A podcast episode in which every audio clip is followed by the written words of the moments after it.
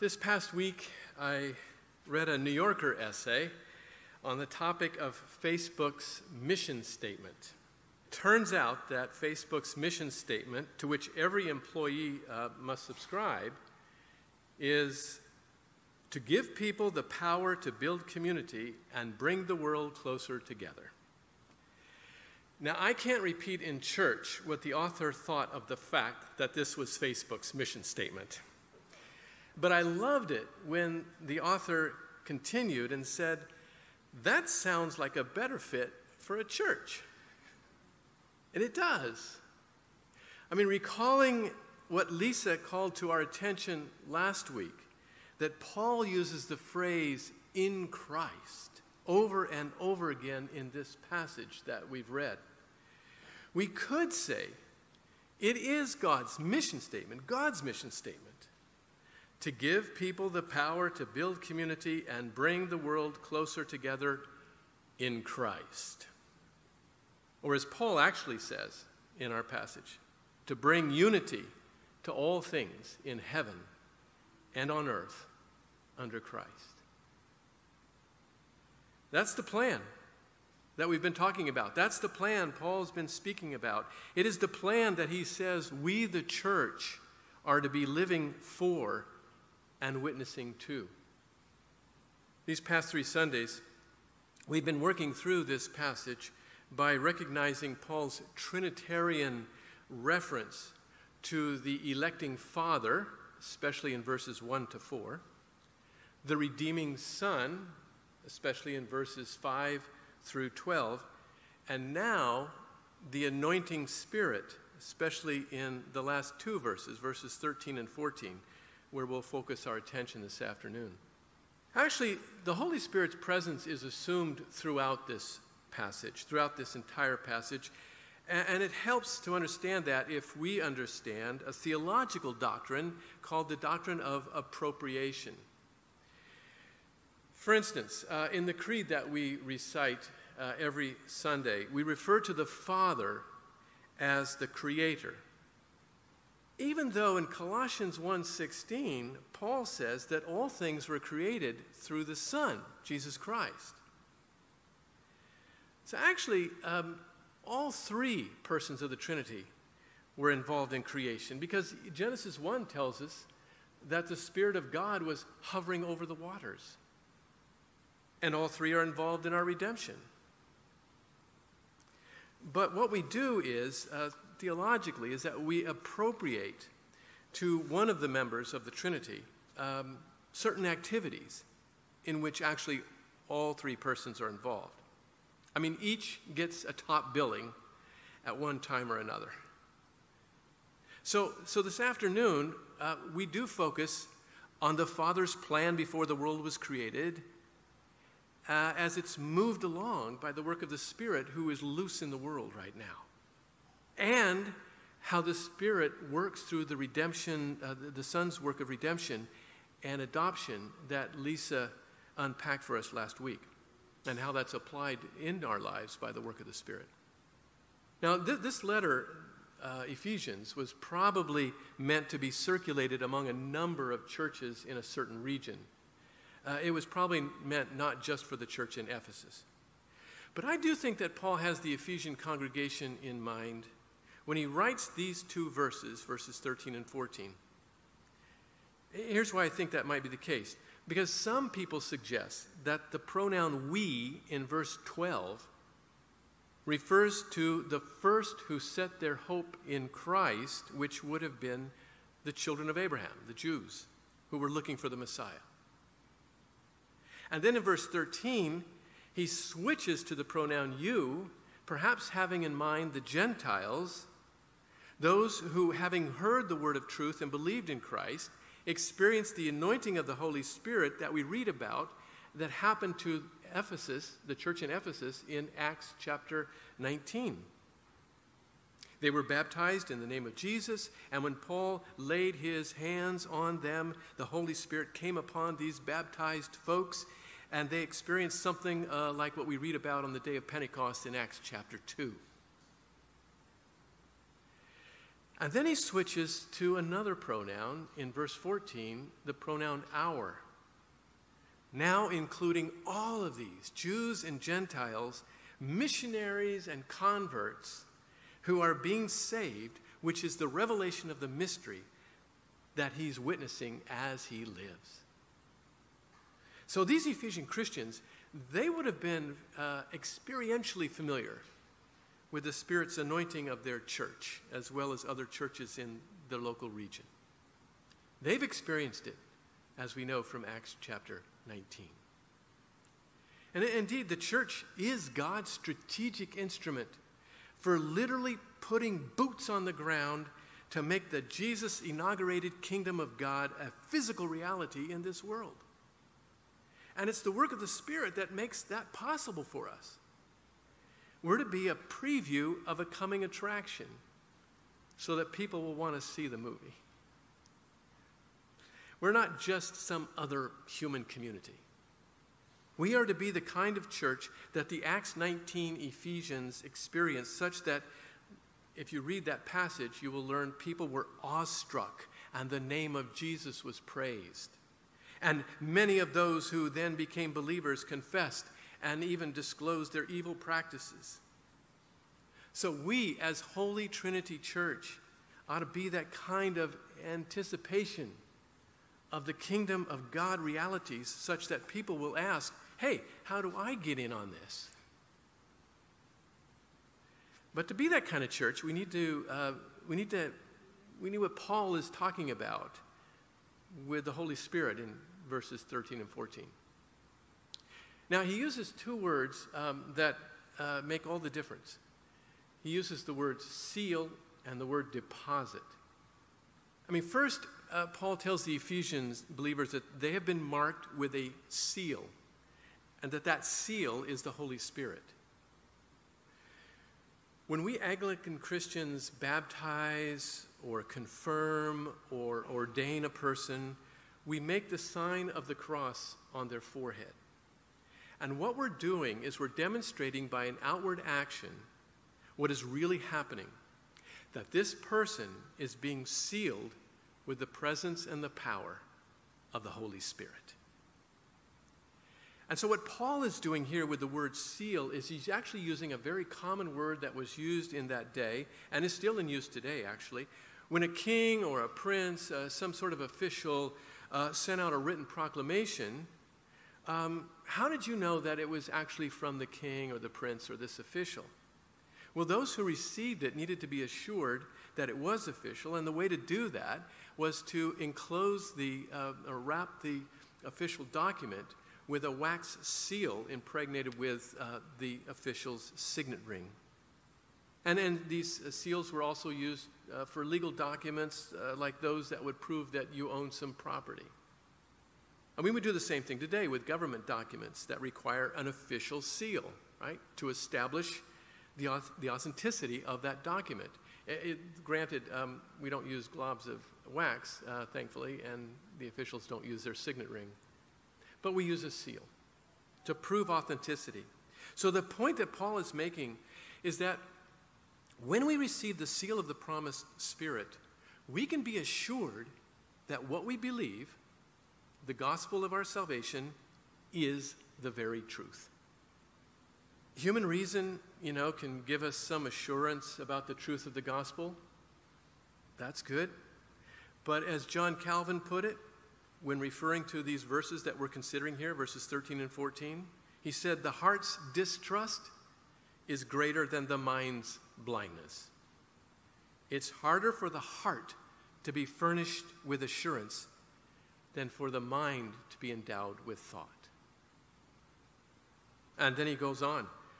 The Spirit, accordingly, then, serves as a seal to seal up in our hearts those very promises, the certainty of which it has previously been impressed upon our minds, to confirm and establish them. In other words, um, we can come up with some pretty good rational arguments to support our conviction, for instance, that Jesus was raised from the dead uh, apologists for the Christian faith do that all the time. But what about those two benefits of Christ that Lisa spoke about last week? how do we support those? You know, our adoption into the triune God's family and the redemption of our lives that has begun but will be complete in the future. Well, I love the way that Calvin went on to talk about that, especially referring to our adoption. He said, however deficient or weak faith may be in us, still, because the Spirit of God is for us, the sure guarantee and seal of our adoption, the mark he has engraved can never be erased from their hearts. That's so cool. I mean, uh, let me put Calvin's point this way. Um, when we baptized Casey and Zachary a couple of weeks ago, which was so cool, we baptized them into the life of the triune God and into the family of the church. And when we did that, we also sealed them with the Holy Spirit, symbolized by Jordan signing their forehead with oil. A mark that can never be erased from their hearts. Someday in the future, they may have some legitimate questions, such as uh, the one a Muslim imam once asked me. You know, if God was in the womb of Mary, then who was running the universe? That's a pretty good question. Um, not bad. I mean, I have a good answer for that. He was just expanding his territory. But nonetheless, we can come up with some really good reasoned answers uh, to deal with those kinds of questions, and that's legitimate. But what will authenticate their conviction? Christians' conviction, Casey's and Zachary's, for instance, that they have been adopted into the church family, which actually worships that God who waited in the womb of Mary. The seal of the Holy Spirit has been engraved on their hearts. And that same conviction is ours as well because we saw that happen before our very eyes when they were baptized. The other significant word that Paul uses here, besides the word seal, is deposit. Uh, but it's a Greek word that's sometimes translated down payment. It was a word that was used in Greek legal circles uh, to refer to the amount of money that a person would pay to someone who would provide services in the future. It was your down payment. Use the same kind of language today. And that down payment would guarantee that the full amount would eventually be paid in the future. So, what Paul is getting at is that God has provided us believers with the Holy Spirit as a sign that God will fulfill the commitment that God has made to his people in the future and give them or make them his inheritance. So, Paul put it really well in 2 Corinthians 5 5 when he said, the one who has fashioned us for this very purpose, um, that is, uh, sealing us for the day of redemption, has given us the Spirit as a deposit, as a down payment, guaranteeing what is to come. So, like the seal of the Spirit that marks God's people for future redemption, future liberation from sin, death, and all of God's enemies, so the down payment of the Spirit is a sign that God's, God promises to complete the plan that He destined for us to be part of before the world will, was created. In other words, God's down payment of the Holy Spirit marks the authenticity of that promise. It will happen. I love it when we do we say that in the Eucharist, in the, when we recite the mystery that Christ has not only died and risen, but Christ will come again. And you should say the will with conviction. We've been given a down payment. But there's a flip side of this down payment business. Let me illustrate it um, this way. Trevecca and I are headed to uh, Antarctica in February with National Geographic. I've been waiting 30 years for this. It's expensive, and we had to sell a child to do this. But yeah, they're expendable. But we had to we had to make a down payment, a deposit up front, indicating that yeah, we'll pay the rest of this when it's due in in time. But the flip side of that is this. Lindblad Expeditions who's getting our money, is also promising that they, in turn, will fulfill the obligation that our down payment represents. It's not just those who make the down payment who are obligated, but those to whom the down payment is made are obligated to provide the service. And that's going to be the flip side of Ephesians, especially when we begin working through chapters 4, 5, and 6. We who have received the down payment of the Holy Spirit, we have an obligation that we must fulfill. We have an obligation to provide the service. The Holy Spirit is making a new community of Jews and Gentiles a new community out of African Americans and Asians and Latinx and white Europeans and indigenous peoples, out of Republicans and Democrats and independents.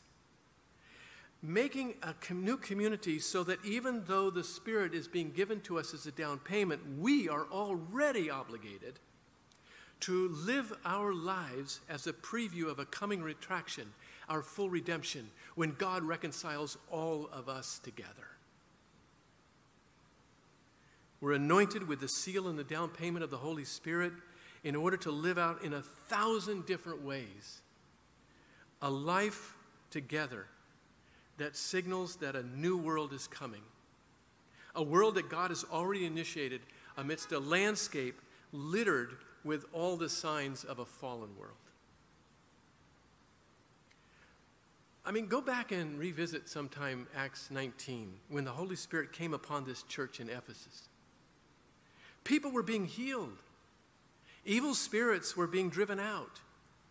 Charlatans who had misled people with their lies and their sorcery were confessing. And even the local economy was affected to the point that the life of Paul and other believers was threatened. How many times has the church in the United States really threatened the economy such that our lives are threatened? I, stuff was happening in Ephesus. And though the, through the church that is living out God's plan of liberation and redemption, the Spirit is God's powerful presence in and with God's people to bring God's plan to fruition.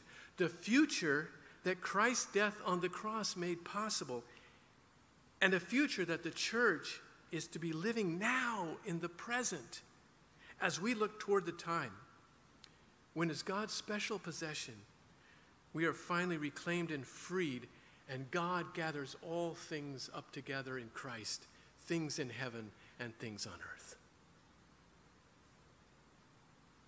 Did you notice three times, though, as we've been working through this passage, in verses 6 and 12 and 14, Paul says that all of this is for the praise of God's glory. That's what it's all for. In love, Verse 6 In love, God predestined us for adoption to sonship through Jesus Christ in accordance with God's pleasure and will, to the praise of his glorious grace, which he has freely given us in the one, Jesus, whom God loves. In verse 12, in Christ we were also chosen, in order that we might, who were the first to put our hope in Christ, might be for the praise of God's glory. And then now here, in verses 13 and 14, Paul states that when we, believe, when we who believed were marked with the seal of the promised Holy Spirit, who is the down payment guaranteeing our inheritance as God's possession, finally redeemed and freed, what will that be for?